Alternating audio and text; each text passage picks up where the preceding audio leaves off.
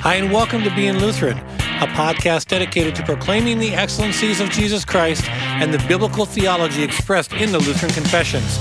Today, Pastor Jason Goodham, Pastor Brett Bow, and myself wrap up our Q&A discussion, answering questions from you, the listener. Sit back and enjoy. Welcome to Being Lutheran. I'm Pastor Brett Bow, and I have with me. Pastor Jason Goodham. Pastor Brian Ricky, and we have a four-legged visitor. Yes. Sally's joined us. So the day that we're recording this, it's like 10 below, and Sally is my English Springer Spaniel. and she's hanging out with us today. And so she's enjoying this wonderful recording. She's basking in the Lutheran theology. She is. she is. And in, Eu- in pure European distinction, she's sitting there silently, quietly, Yes. while she drinks not her tea, but her water. Nice. Very proper. The the vocation of dog owner Exactly. comes through. Yeah. Yep. Loving your neighbor the dog. Well, and you know she's a, li- she's pretty anxious. She's she doesn't kennel well, Mm-hmm. and that's she's the smartest dog we've ever owned, Mm-hmm. um, and she's very gentle and very very wonderful, but she doesn't kennel well, and so uh, we've just decided on days that it's a certain degree colder that I just take her to work with Mm-hmm. me, and it worked out today. So Great. Welcome. Welcome, Sally. so we have a couple Yeah, more no. questions to wrap up our Q and A segment. That's right. Third Uh, of three Q&A episodes as we bridge the gap between the catechisms and the Augsburg Confession and the Apology. I'm kind of excited about getting into the Augsburg Confession. Yeah, me forward to too. Me too. Yeah, there's Yeah. a couple really fun articles that are just fun to think about again. Mm-hmm. and we get to talk about it a little bit today. Yes. Just a little bit. Yes. Next episode. Yeah, because there's a, there is a great question here that segues into that too. So, but we have to start with one that uh, Keith uh, Keith Grindy always asks this question whenever we, whenever we asked for. Well, and it's relevant once again Yes. at this time of year. I mean, it's like clockwork. It just he says, "When is or no? Why can't the Vikings ever win the Super Bowl?" vocation. and, and, and in this case, the Vikings can't win the Super Bowl because they're not particularly good at their vocations. Right. Yes. And we are based in the Twin Cities, so listeners, that's why we The vocation of about a Vikings. Vikings fan is one of suffering and bearing your cross. right. It just for you guys that are Vikings fans, that it's it's a good. Didn't we just talk about the two kingdoms or Yeah. the two realms, I should say, and uh, kind of getting The, the two realms in this case are teams that win big football games and the Vikings. yeah, yep, yep. Well, there so, we go. apologies to non sports fans. We've got to get that out of our system. Yes. Thanks, Keith, for starting us off right. Yeah, that's right. But our real first Or question. we could just say that they didn't have enough faith. Oh. Ouch. Or not. That was a, a dig. That was a uh, dig. partic- Stefan particular dig. proclivity saying that you have to use your flex your muscle of your own faith muscles to believe harder so that God will give you things. We do not ascribe to that in this podcast. No, no, no. Uh, but we do subscribe to good questions and good, Good vocation. good. That was a that was a segue. We should just start over. That was a segue. Oh. All right. Well, uh, we said last time, and I want to say this again. We have smart listeners, and we appreciate that. And our next question is uh, from Chris Kumpula. Pastor Kumpula says, "How do we articulate a strong Lutheran stance on Scripture that a is distinctive and b avoids the quote no true Scotsman unquote trap?" All right. So we should probably describe the no true. Yeah. Scotsman. Yep. That's a good place Yeah, to let's start. start reverse engineer this. and that is The logical fallacy. the logical Mm-hmm. fallacy. See, I, I needed you to say that. I was going to look it up on the Google here. well, I, I googled it. so Yeah, circular right. reasoning, Yeah. in Yeah. a sense, kind of, yeah. which we talked about actually off mic a little bit. So Do you want me to read the the, The no true definition? I think that'd be good, Scotsman. actually. in a Scottish accent. Uh, I can't pull Oh, that hi. off. Yeah, No true Scotsman. that's great. Oh, all right. So this this is there's a great chart by the way. If if you ever find those the Yeah. the logical fallacy charts, and so the no true Scotsman is uh, you made what could be called an appeal to purity as a way to dismiss relevant criticisms or flaws of your argument. Uh, in this form of faulty reasoning, one's belief is rendered unfalsifiable because no matter how compelling the evidence is, one simply shifts the goalpost so that it wouldn't apply to a supposedly true example. This is exactly Yeah. what we talked about off mic. Maybe, well, I was going to say maybe this is what happens to the Vikings is that people keep moving the goalposts. Stop. Sorry, couldn't resist. Oh man. man. And there is a, there is a sense of that, um, and I'm I'm assuming that he is referring to the Chicago inerrancy uh, statement of inerrancy, which most Mm-hmm. Right, conservative stance on Mm-hmm. evangelicals um, ascribe to. Um, the part that could be considered, and I'm just saying for my own opinion, this is my opinion, not necessarily that of my brothers in Christ across from the table from me. Uh, there is a part of that that could be seen as circular reasoning, and it is the aspect of ascribing to authority and inerrancy in the original manuscripts, which we don't have. And so, if someone, a thinking person, asked the question, and I have been asked this question by several people, well, if that's the case, then what do we have in Scripture in our hand? The Bible that I'm holding in my hand, and at the time he was holding an ESV translation. What what do I have? And um, and so I think that would be a good thing to be A hipster addressed. Bible. Exactly. And then from a Lutheran perspective, then what is the distinction in how we ascribe Yeah. to the authority and inerrancy of Scripture? I can speak to it first from an evidential. Spartan, we can talk to, about the theology of it too. Evidentially, what we have in Scripture, especially as it pertains to the New Testament, is only one fifth of one mm-hmm. functionally different than what the original manuscripts mm-hmm. stated. And so, if you read popular atheistic debunking of the reliability of Scripture, you come across someone like Bart Ehrman, mm-hmm. who will literally say, and he has said this, that the Bible contains more errors than it has words. Hmm. And that's being disingenuous with the manuscript evidence because some of them, like a Greek word is one letter. The Greek word for the letter the can be one letter, and sometimes it's there and sometimes it's not there, and that's called as a called an error. Okay, when you take the manuscripts of the New Testament uh, and, and, and compare everything, first of all, we have more manuscripts of the New Testament, more copies of the originals. We don't have the originals. More copies of the originals than any other work in in ancient literature Antiquity. by by a factor of like twenty at least. It's uh, it goes through it. We have uh, the manuscripts that we do have. Again, the copies of the originals and not the originals are closer in date to the originals than any other work of ancient literature. In fact, many people including myself, uh, believe that with some recent archaeological discoveries, we can get to within 10 years of the authorship of the Gospel of Matthew. Uh, there's a, uh, uh, a, a portion of a manuscript of Matthew discovered that we can maybe date to the mid 60s. Uh, Not the 1960s. Not, yeah, not the mid actual 60s. Yeah. no, 60 AD. no, Yeah, no, there's no AD. prefix Yeah, on that. right. Just 60 AD, like 64 or something like that. And that's important. So the quantity, we want to be able to compare something because if you only find one, Mm-hmm. you don't know if it's an accurate reflection of the original. So if we have, like, say, 40,000, which is about where we're at for manuscripts and copies of manuscripts and I sense and your mentions- training with yeah, uh, I have- face search has, I, is I've been formally here. trained in this Yeah. area, and I have the stats at hand in Mm-hmm. my brain. Um, so that's important. You want it to be close because legends develop after about 150 years of time, and um, we can get quotes from 24 of the 27 New Testament books by at least the year 100. Mm-hmm. Um, and the whole New Testament shortly after that, the span of time isn't enough time for legends to develop, no matter what some of the scholarly, uh, liberal leaning resources, the, you know, like the books of Timothy and Titus weren't written in the third century, mm-hmm. you know, things like that. But the dating of the manuscripts is important. The Bible is much closer than that. And then finally, you have to ask the question how accurately were they copied? Okay. The three go to from the organization I was trained with, Faith Search International, uh, Dr. Don Bierle uh, was my boss for 10 years. Um, you look at three important works of ancient literature. One is the Mahabharata, which is the kind of the Hindu Bible.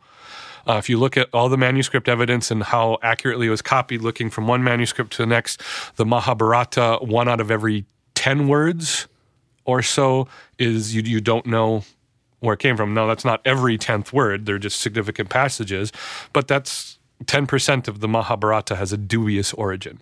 Okay, if you look at uh, a document, which is a religious document, but it's treated as fiction now in high schools and colleges, the Iliad by Homer.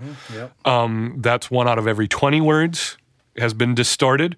Uh, and you know what? When I went to high school and college, there was no doubt that Homer wrote the Iliad and the Odyssey, and it wasn't being presented as if we might not know the content. Granted, it's not making the claims of Scripture. It's an important distinction. So then you do the same thing to Scripture, the same exact scholarly process, and um, you look at Scripture, and it's one fifth out of 1% distortion rate. Okay. What that adds up to is one out of every 1,000 words is dubious. It, we don't know the origin. In that, making that, you know, caveat, no doctrine of the Orthodox Church, uh, and not capital or Orthodox, little or Orthodox, is compromised. Um, almost all of the dubious passages in a modern uh, translation will be noted. If you have a Bible, look at Mark 16, 9 through 20. You'll see that footnoted. John chapter 8, the story of the woman at the well, is footnoted. And then you'll see notes in your Bible uh, in different places. But when it comes down to can we trust Scripture, what do we have in our hands? The answer is we have a more than reasonable reproduction of Scripture as it was inspired and originally recorded by the authors. It's not necessarily exact, but it's as close as we're ever going to get, and there's no d- reason to question Yeah, it. amen. Okay. Theologically speaking, what it means is we need to acknowledge that Scripture is a theological document. It's Yeah. not a science textbook. That's maybe where his question about distinctively Lutheran. Yep. It's it's not a science textbook. It's not intended, although we confess it accurately records history. It, the accurate recording of history wasn't the focus, and so like the New Testament books, uh, the Gospels might not be in chronological order because they're trying to communicate. I mean, John 20, 20 and 21 works as a good uh, working summary of the purpose of all scripture. These things are written that you might believe that Jesus is the Christ, the Son of God, and that by believing you might have faith in his name. The other thing we have to be really careful with is placing modern Western criteria on an ancient Eastern book. Um, it was written from a purely Jewish Eastern perspective. It necessarily didn't want to be chronological, though there are aspects of the book that is chronological. But at, at the same time, uh, this was written uh, so that the Lord God, the triune God of all creation, could reveal humanity's need for redemption, the promise of redemption, the promise that was made to and through the nation of Israel, the realization of that in Christ, who then equipped and empowered the church through his salvation and the ministry of the Holy Spirit to be the church, the hands and feet of Christ, the body of Christ, in a way that would preach the gospel of Christ to the world. And so we take all of that mouthful that we've just kind of Yeah. put on everyone. We answer Chris's question How do we have a distinctly Lutheran perspective on Scripture without disqualifying everyone else for not being Lutheran enough? Mm-hmm. Really, is what he's asking. The So to be Lutheran, do we have to just talk about it in German now? yes. Ah. Okay. so the standard is Luther's translation of Scripture. No. Nine. Uh, the the most effective way I have to answer that, and we've we've brought this up several times because it's the impetus of the existence of this podcast. The best way we as Lutherans do this is to talk about what we stand for mm-hmm. And not what we stand against. Yeah. yeah. What do we have? What do we believe and why do we believe it? And not what do we disagree with and why do we disagree with it? Mm-hmm. Anyone in the world, literally anyone in the world, can tell me what they don't believe. And it doesn't matter. It doesn't change me at all. I don't believe this. I don't believe this. I don't believe this. We talked about this in our arc on the sacraments. My main criticism of Baptist sacramental theology is that the average Baptist member of a Baptist church can tell you what they don't mm-hmm. believe about baptism, but they mm-hmm. can't tell you what they do believe about baptism. Lutherans can't fall into that same trap. Mm-hmm. We have to tell you what we do believe, why we believe it, and why that is important for your life as a Christian. Right. And in the end, my perspective, and I'll let you jump in here, Brian, my perspective is what the Lutherans have more than anyone else is we have confidence and assurance of salvation. Uh, one aspect, not all of it, but and we talked about this a little bit off mic, but uh, a part of it, or a, an element of it, or a characteristic of talking about the authority and inspiration of Scripture is hermeneutical. Yep. Uh, one of our hermeneutical rules of uh, of a pastor or a teacher or a preacher is to find out the original meaning of the text to as it was intended by God to its original audience. And so that's part of, of establishing a really strong stand Mm-hmm. on the authority of Scripture. What was God's original intended meaning to its original intended audience, non-believers, to Israel, and, and to the, the Greek, the Greek soon-to-be believing church? What was that original intended meaning? And it was obviously to reveal God's plan of salvation to and through the nation of Israel for the sake of people coming to know Jesus Christ as Lord and Savior, be baptized into the faith, to equip and empower the church to be the church and to always have the hope of eternal life and the assurance of faith that was revealed and fulfilled through Christ Jesus our Lord and Savior. Yep. In that, it's flawless. Yep. It's absolutely flawless. And, and, and part of that, in, in contextually, we want to realize and, and think about and, and ascertain what the original audi- authors of Scripture were saying to their original audience, how they would have understand it. But even in that, the big picture, what the original authors were saying to their original audience was Scripture points us to Christ. Mm-hmm. Scripture delivers Christ. As you said, Brian, Scripture delivers God's plan of salvation, and and that's a you know maybe not uniquely, but a little bit uniquely Lutheran. That our focus isn't on that that moralistic therapeutic deism mm-hmm. that Scripture makes my life better. It's a it's a you know especially coming out of 90s Christianity, the Bible is an instruction manual for life. Mm. no, the Bible, yeah, exactly. Yeah. The Bible delivers Christ. The Bible delivers Christ crucified for the forgiveness of my sins. Yeah. Amen. Yep. yep. That's right. Hallelujah. Well, should we move on to the next question our here? final question final that is, question? serves as our introduction for the next series. All right. Yes. In addition to the question about the Vikings, uh, Keith, Keith, had an actual serious Keith question. A, right, that's just his, maybe he was serious and, and about. Keith, just for you, we're in yeah. sackcloth and ashes today. You know, aside from Brett because he's from Chicago. But yeah. Well, see well, the way the I'm way a different kind of. We didn't yeah. even make the playoffs. Yeah. So. The, the, the way I look at it, I'm a baseball fan, so football doesn't really affect me that much. You're going down this year. All right. Okay, whatever. All right. So uh, Keith also asked. Um, please give me the history of why Norwegian Lutherans have not subscribed to the whole Book of Concord. All right. So, in seven minutes or less, we have to we have to describe what Keith is talking about and why it happened that way. Because, because, just yeah. because. Thank yeah. you so much for the question. Right, yeah, right. the, don't ask questions, just believe. Uh, oh. no. So first of all, the whole Book of Concord, uh, the Lutheran Confessions. Yeah. Uh, is a book that was assembled in the year 1580 by the theological descendants of Martin Luther, a lot of his students. Uh, the two main assemblers of the Book of Concord were Martin Chemnitz, mm-hmm. who is known as the Second Martin. Yep. One of my uh, favorite authors. Yeah, Chemnitz is girl, great. I can't get, get that word out of my mouth. Uh, please edit that out. Uh, and the other one was Jacob Andreae. and they put it together uh, so that the people who didn't have a figurehead like Luther mm-hmm. knew what to confess. And so the whole book of Concord consists of the three ecumenical creeds, the small catechism and the large catechism, the Augsburg Confession and the Apology of the Augsburg Confession, the Smalcald Articles, the treatise on the power and primacy of the Pope, and the Formula of Concord, both parts. The epitome, which are the summary statements, mm-hmm. and the solid declaration, which are the long explanations. Mm-hmm. Okay. That is the Book of Concord as a whole. Yes. Now, traditionally speaking, German Lutherans and the descendants of German Lutheran evangelists yeah. and yeah. pastors, yeah, um, they uh, subscribe to the whole Book of Concord as their theological position. Sure. Okay.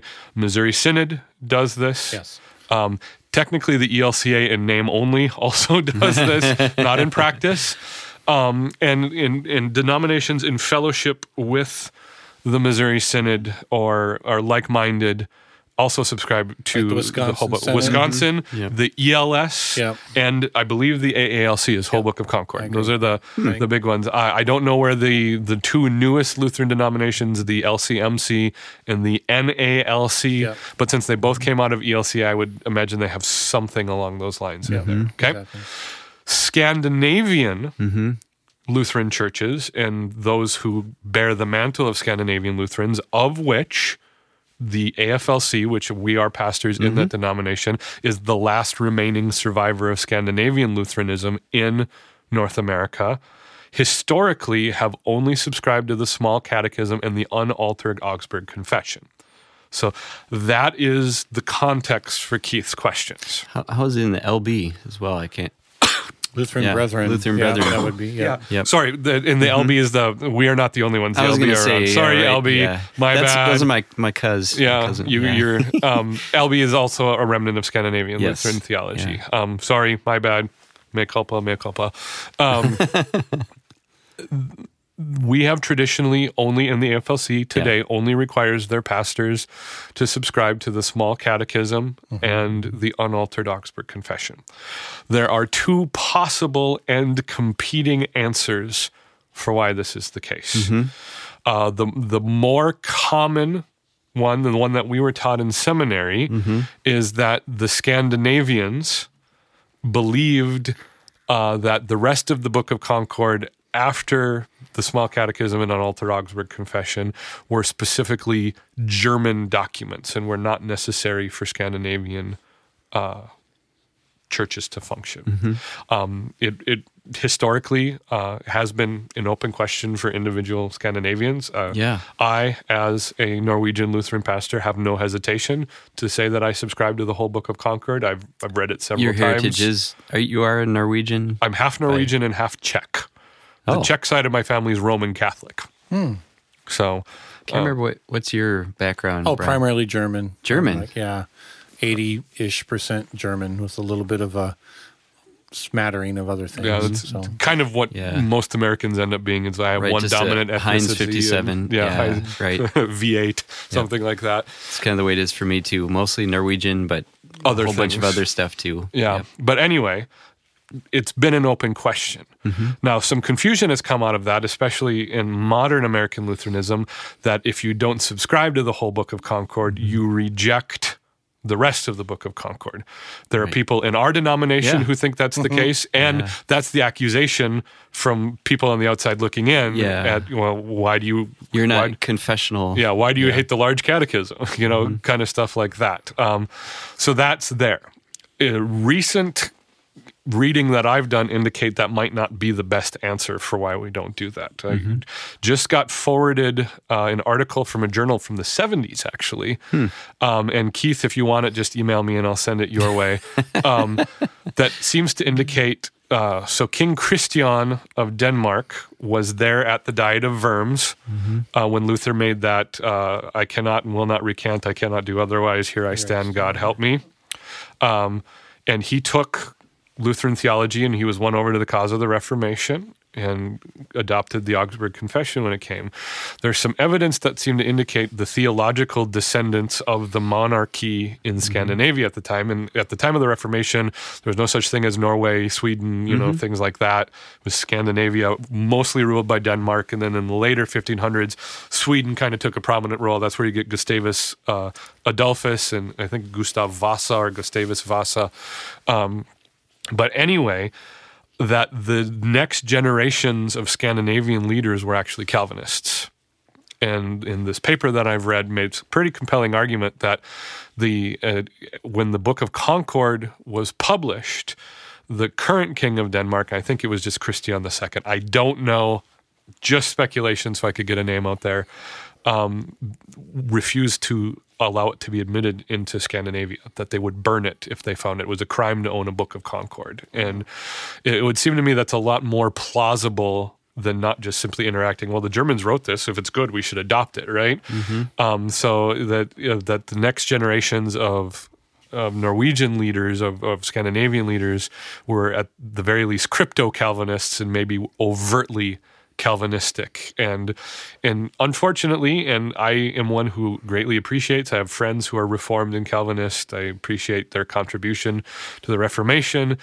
Politically speaking, the Lutherans and the Calvinists went after each other pretty hardcore for about the hundred years after Luther mm-hmm. died, and it, and it was really an unfortunate situation. And so that is mm-hmm. what some believe led to why we in the AFLC today only require pastors to subscribe to the Small Catechism and Unaltered Augsburg Confession Yep. Still like my answer better. because Yeah. Because. just because. so it is well, history. And, the other thing too, just practically speaking, I'd be delighted if people in my church read just those Just basic. those two. Yeah, right. We could just start Yeah. with those two documents. It would be better than nothing at all. Yep. yeah, Um, I, I remember getting that assignment, and I was a little overwhelmed. I had uh, been out of school for a long time. I was forty, going into seminary, so I hadn't really been really great at reading large books. So when we, we got when we received that uh, syllabus where we had to read that whole thing, I was like, oh no! And but when I got to the Formula of Concord, I was so blessed, um, especially even the apology, which it doesn't. It's not, it's not saying it's sorry. It's it's like a defense of it, but it's really a great great summary of what we believe, teach, and confess. Yeah, right. Um, Yep.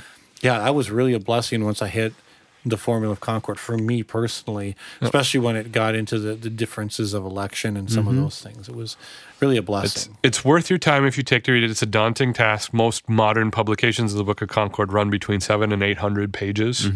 Uh, can be broken down. We've mentioned before. Reader's edition is nice. yeah, the Isn't readers. there a podcast that recently did something on the large catechism not that long ago? Or the Being uh, Lutheran podcast. Oh, yeah, it was. take you through article by article. Yeah. What if you get a if you get a reader's edition of the Book of Concord? It's in a little bit more readable language, at least from my perspective. They have plans to read it, yeah you know, just on weekdays through Mm-hmm. the whole year. Um, then on 365 days you read it. I follow that reading plan Mm-hmm. as part of my devotions. The dean of our um, seminary at the time we were attending, all three of us were attending, used it as a devotional. Yep. Yeah. Yep. That's Yep. good. And and that's that's how I've done it in the past. But it's worth exposure. But uh, again, thank you, Keith, uh, and thank you, Chris, and everyone over the last few Mm-hmm. Yes. episodes for submitting your good questions. Absolutely. really well worth our time to discuss it. I hope it was worth your time to listen. You want to close out this part? Yeah, and I hope it whets people's appetite for what, what's coming next because we're going to talk about the unaltered Augsburg Confession. So, And apology. yeah, exactly. So, Second Peter chapter one, I thought it'd be appropriate based on our first question from Pastor Kumpula. Uh, says this, beginning in verse nineteen, and we have something more sure, the prophetic word to which you would do well to pay attention to, as a lamp shining in a dark place, until the day dawns and the morning star rises in your hearts. Knowing this first of all, that no prophecy of Scripture comes from someone's own interpretation, for no prophecy of Scripture ever was produced by the will of man, but men spoke from God as they were carried along by the Holy Spirit. Amen. Thank you for joining us. Please look us up on the web at beinglutheran.com. Also, invite a friend to check us out on Spotify and iTunes. Please join us next week as Pastor Jason, Pastor Brett, and myself jump into a new series on the Augsburg Confession. God bless you and have a great week.